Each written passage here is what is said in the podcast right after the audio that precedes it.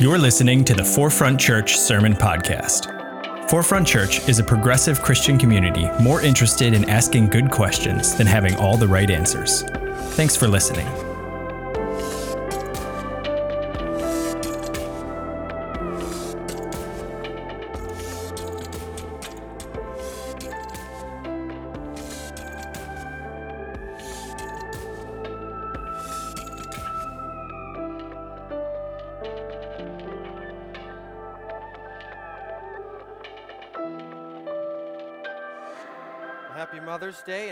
Season, everyone. Uh, mine are in full blast, so if you can tell I'm a little nasal, that's, that's why. Um, as we are kind of beginning uh, to wrap up this series, just a few more weeks left of talking about communion and the cross as we're in the season of Eastertide, post Easter, and between now and, Resurre- and, and Pentecost Sunday. Um, we, we, we wanted to be able to take different looks at what is the meaning behind Jesus' death? Why do we take communion? Um, and why do we commune as a community? Um, and there's a, there, there was a, a story that I heard recently. A group of forefronters, we went to a conference here in the city to end fascism. Cute little picture of us uh, all gathered together. And while we were there, uh, there was a particular session where a woman named Nelba Marquez Greene uh, spoke uh, in a conversation. And honestly, she doesn't have any like letters behind her name. She's not notable. Um, most people may not even know who she is, but a lot of the other voices were. If I name dropped a lot of other names of people who were at this conference, but she was the one that made the biggest impression on me. Her words stuck with me the deepest. She is a mother of two precious little children. However, one of those children, Ana Grace, when she was six years old, her life was brutally taken at the Sandy Hook Newtown shooting, along 19 other children on December 4th, 2012.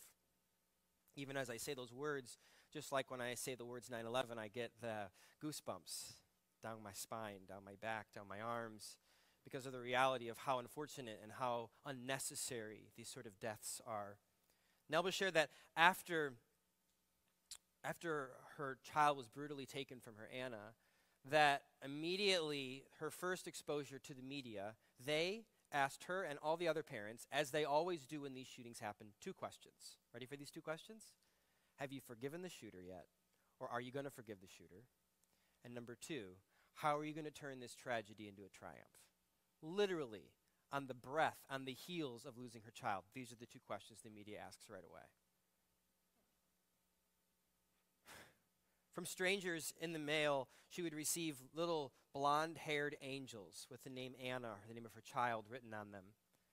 Little did they know, well, actually, they did know, but I guess they weren't thinking about it, that Ana nor her mom, if you can see the picture of the family, neither of them are white, nor does their child have blonde hair. But apparently, all angels have blonde hair and blue eyes.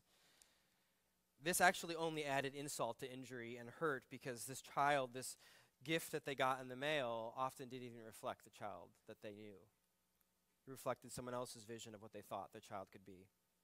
Some Christians even told Ana as they wrote letters to her that this happened because we removed God from the classroom. Yet, when it happens in churches or in Christian schools, no one would ever think to say that.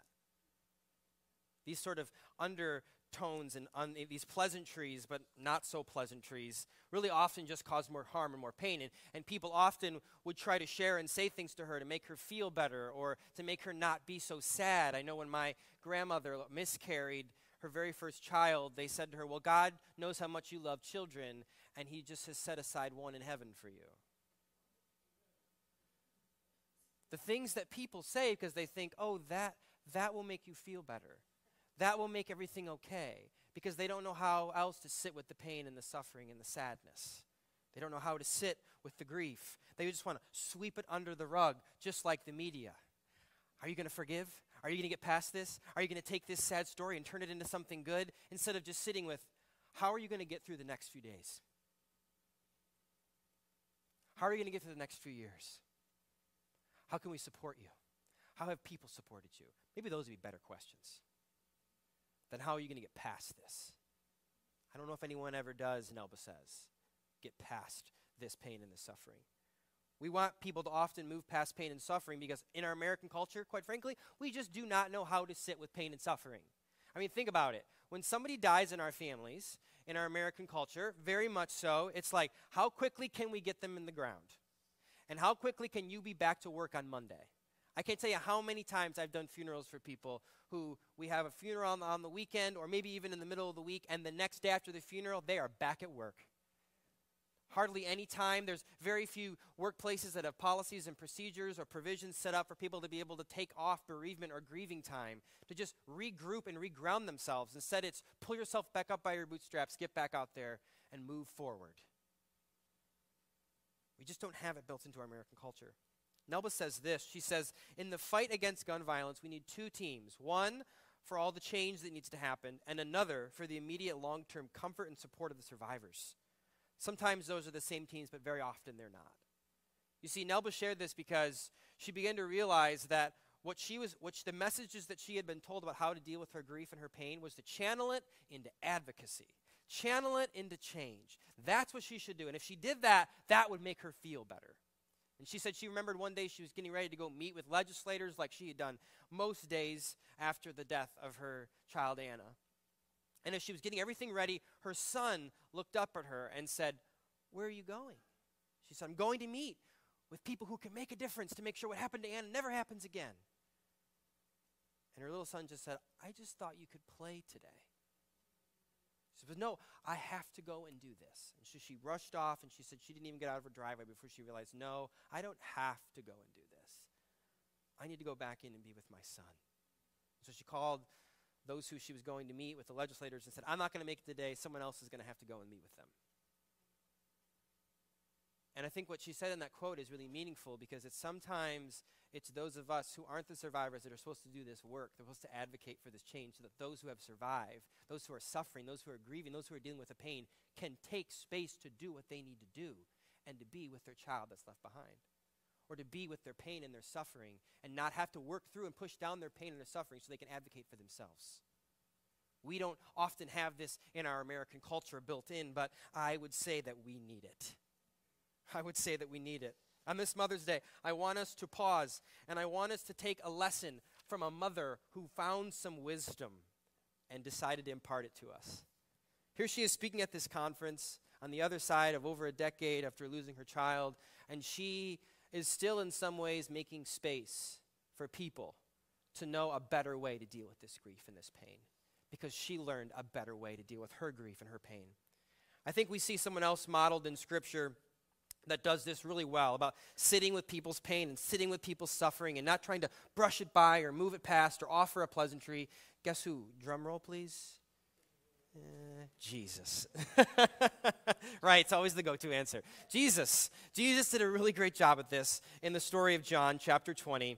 Uh, and I would love us to, to pick up in this story. This is a, after Jesus has died, he's been in the tomb for three days, and Mary arrives at the tomb to grieve his death. She's come three days later to still just sit with the pain and the suffering of having lost this man, but also this divine figure whom she had loved and entrusted, who had extended love and compassion and care to her when others had just casted her aside. And she's there to grieve the death that she did not expect or see coming.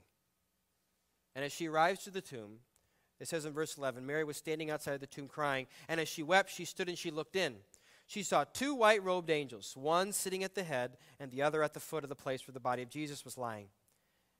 Dear woman, why are you crying? The angel asked her.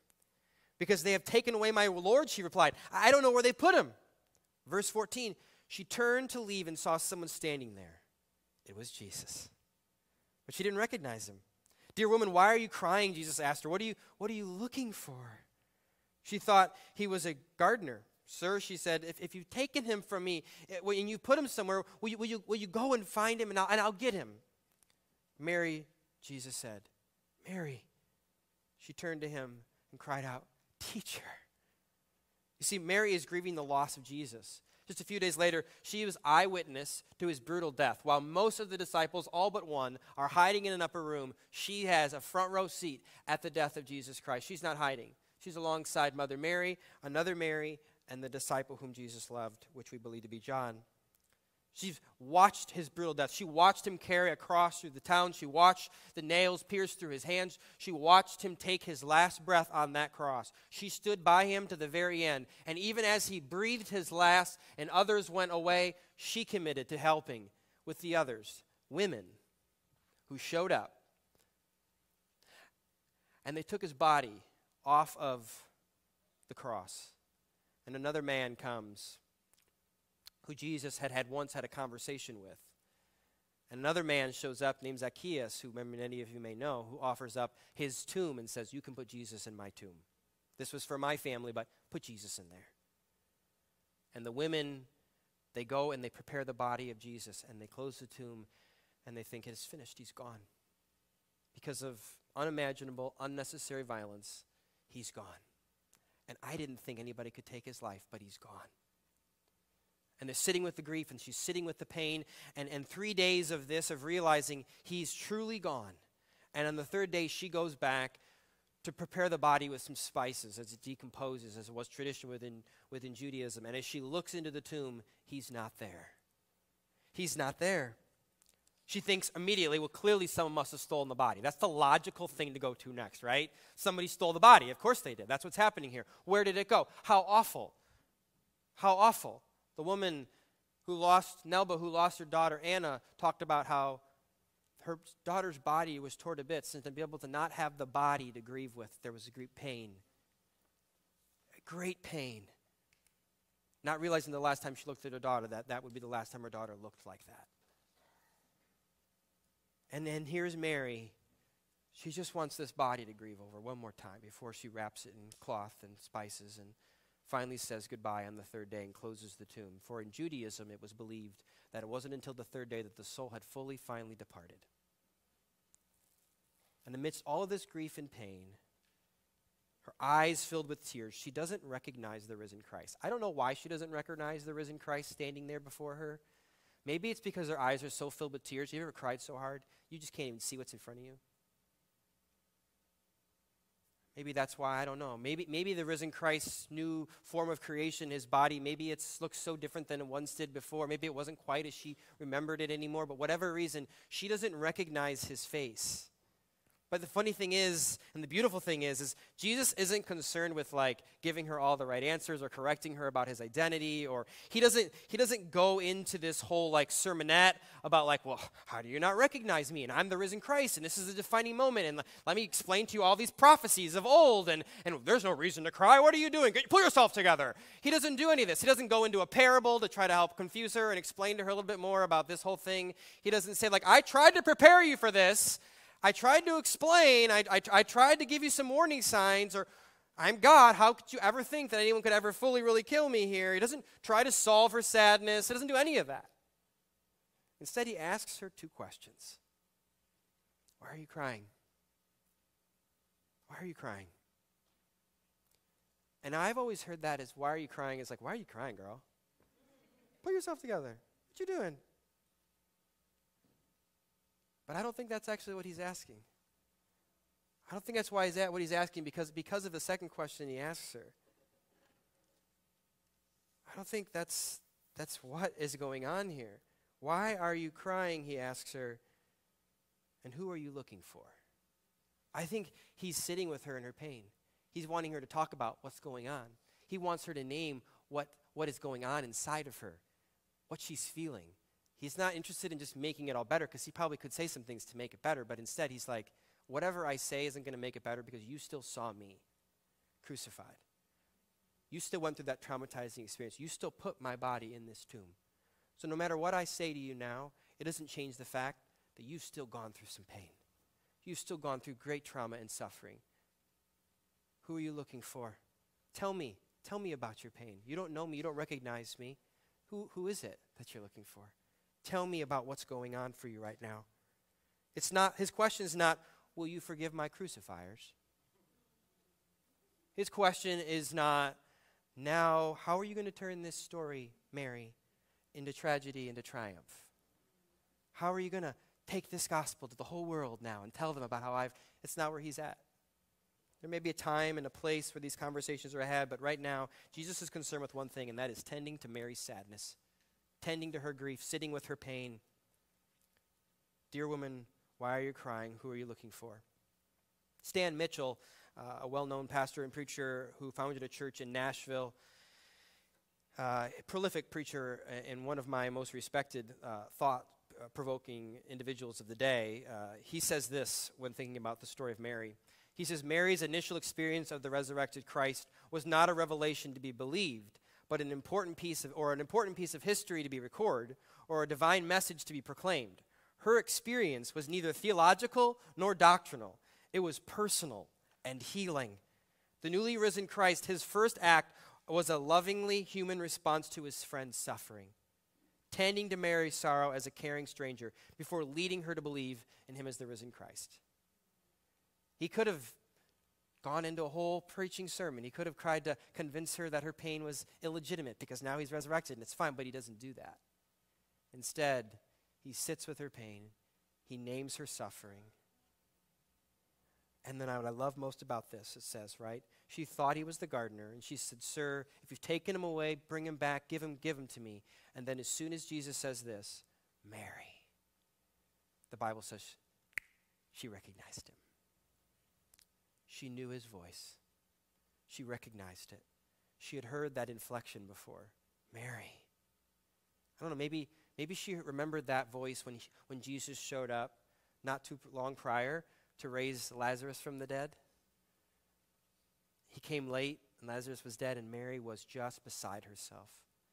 And maybe she recognizes that voice of empathy Mary. Mary. Maybe it was when Jesus was sitting in the living room and Martha's in the kitchen, and Mary's in like Mary is like in here visiting with Jesus, and she's and Mary's like she is just always busy. She's always doing something. She can't just sit and be. And maybe Jesus was like, Mary, I got this. It's okay. I made Martha. I know. I know she's a busybody. I'll take care of this. Mary.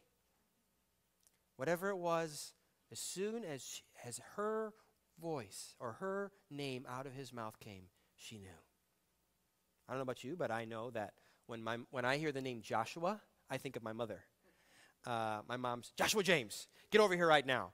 And, and if anyone says Joshua, I immediately think I'm in trouble because that's the only time my mother ever used that name for me, Joshua James. And it would just come up in me. Oh, okay, I got to straighten my spine up, whatever I'm doing. I got to stop it in that moment because I'm about to get it. And I could just, I know that voice, I know that name, and then I know when my mother also has the voice of affection towards me, and she calls me Jay. Jay, Listen, Jay. No one else calls me that. Jay. And I know when my mother speaks, and I know that voice. And in this moment, I think that Mary, she knew that voice. And while she maybe didn't recognize him clearly, in that moment, it couldn't have been any more clear. And she draws near to Jesus, and in that moment, I believe that he makes space for her pain and for her suffering. We don't know. We don't know. But as soon as her, she heard her name, Mary, she knew it was Jesus. The great comforter, counselor, teacher, spirit we long to embrace. You offer hope when our hearts are hopelessly lost our way. Oh, you've hopelessly lost our way. Mary has lost her way. She doesn't know what's next. The grief is just too blurring to her vision forward. And in that moment, she meets the great comforter, counselor, and she proclaims, Teacher, teacher. And she draws near, and I believe there's a shift for her. There's a lesson for us to learn here that I think that uh, Jesus offers to us, and that's that we can't always offer all of the solutions. We can't always make everything right and everything better. Life is hard. Life hurts. Life is difficult. And Jesus offers us the reminder that God does not just suffer for us, as many of us have been taught, but instead God suffers with us. And this is a paradigm shift in this worldview at the time that people would believe that God causes suffering and God causes pain. And why do bad things happen? It's all, I must have done something. God must be punishing me. This is a per- pervasive worldview of the time, and it's still a view held today. And instead, Jesus comes and he takes this whole paradigm and he says, Listen, while you believe that God causes suffering, I want to tell you, no, no, no. I'm a God that suffers with you. I'm a God that suffers with you and walks alongside of you. This weekend, uh, us and I have family visiting. Uh, you can see them on the second row over there, peeking over now. Uh, and my sister in law, she posts pictures all the time of our two little three year old nieces who are just precious and we adore them. And you see this little band aid on Nora's nose? Uh, they love band aids. And uh, Ashley loves to give them band aids whenever they're in pain or suffering. Now, doesn't that, doesn't have to be a gaping wound, doesn't have to be a cut, doesn't have to be nothing visible to the visible eye.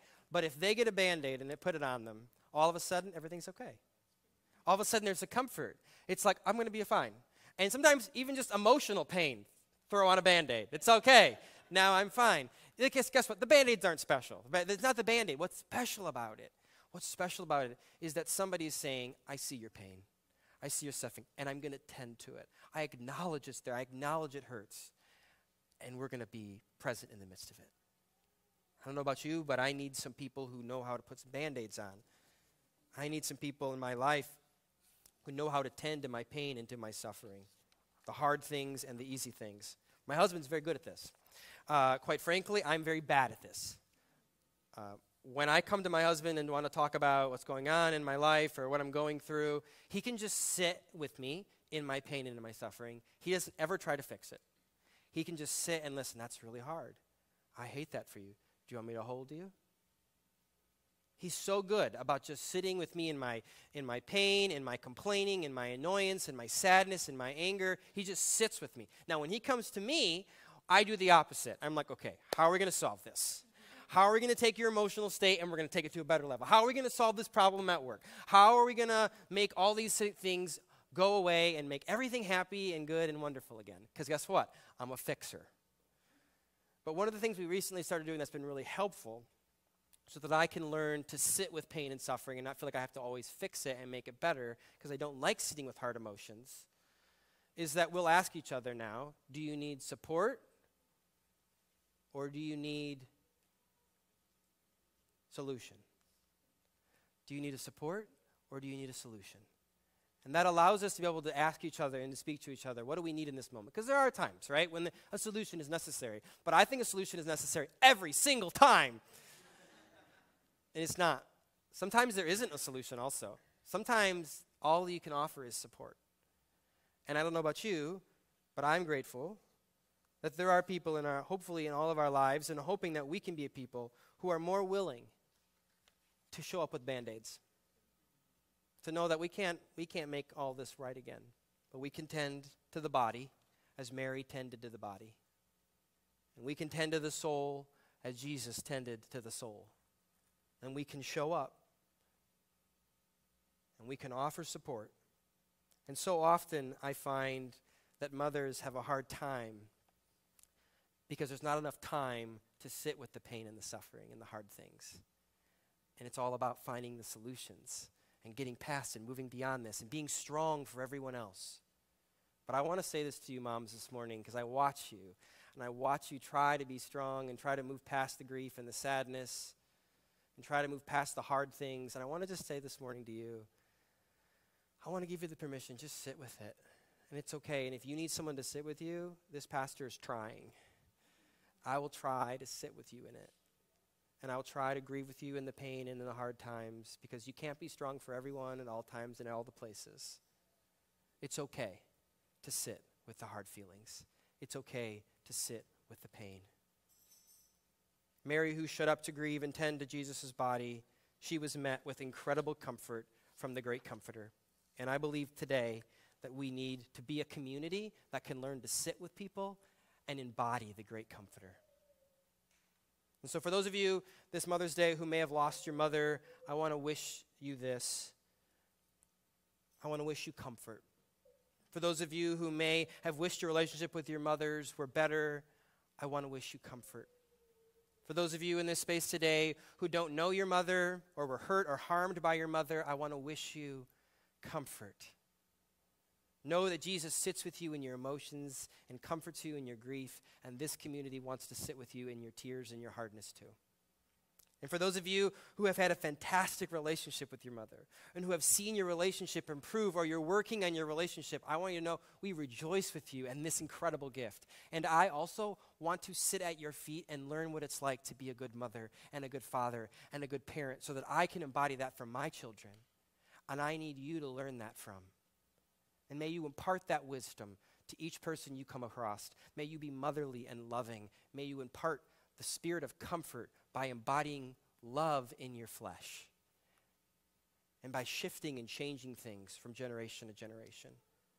And for those of you who are grateful to be parents but are scared and confused at failing through motherhood, guess what?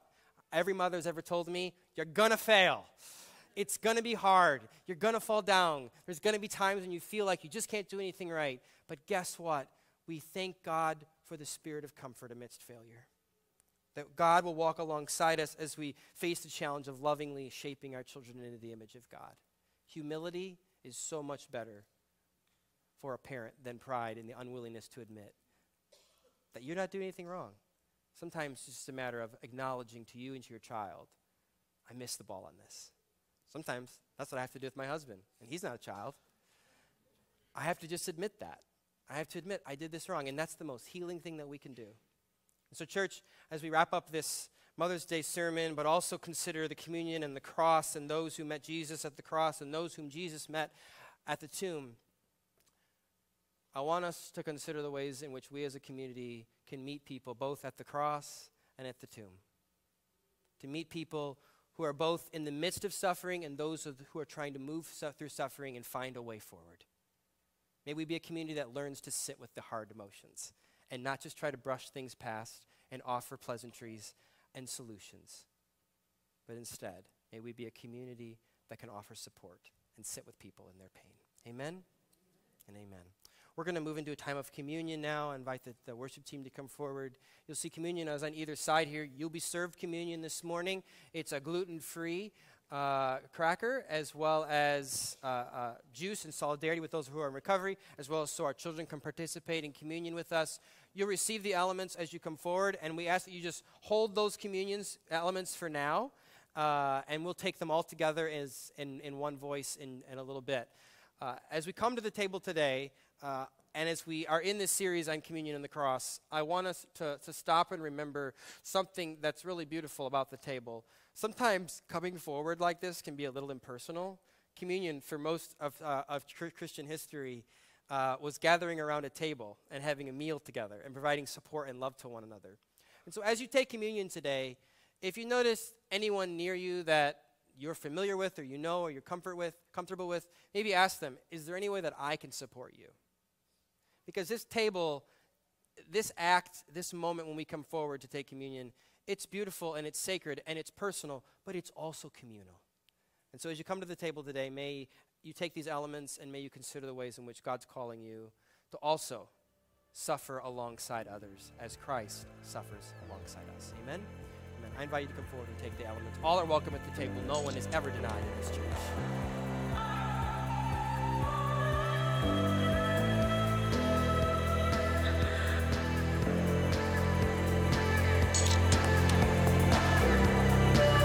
Thanks for listening to the Forefront Sermon Podcast. To learn more about Forefront and how we're ushering in the next 500 years of Christianity, visit forefrontchurch.com.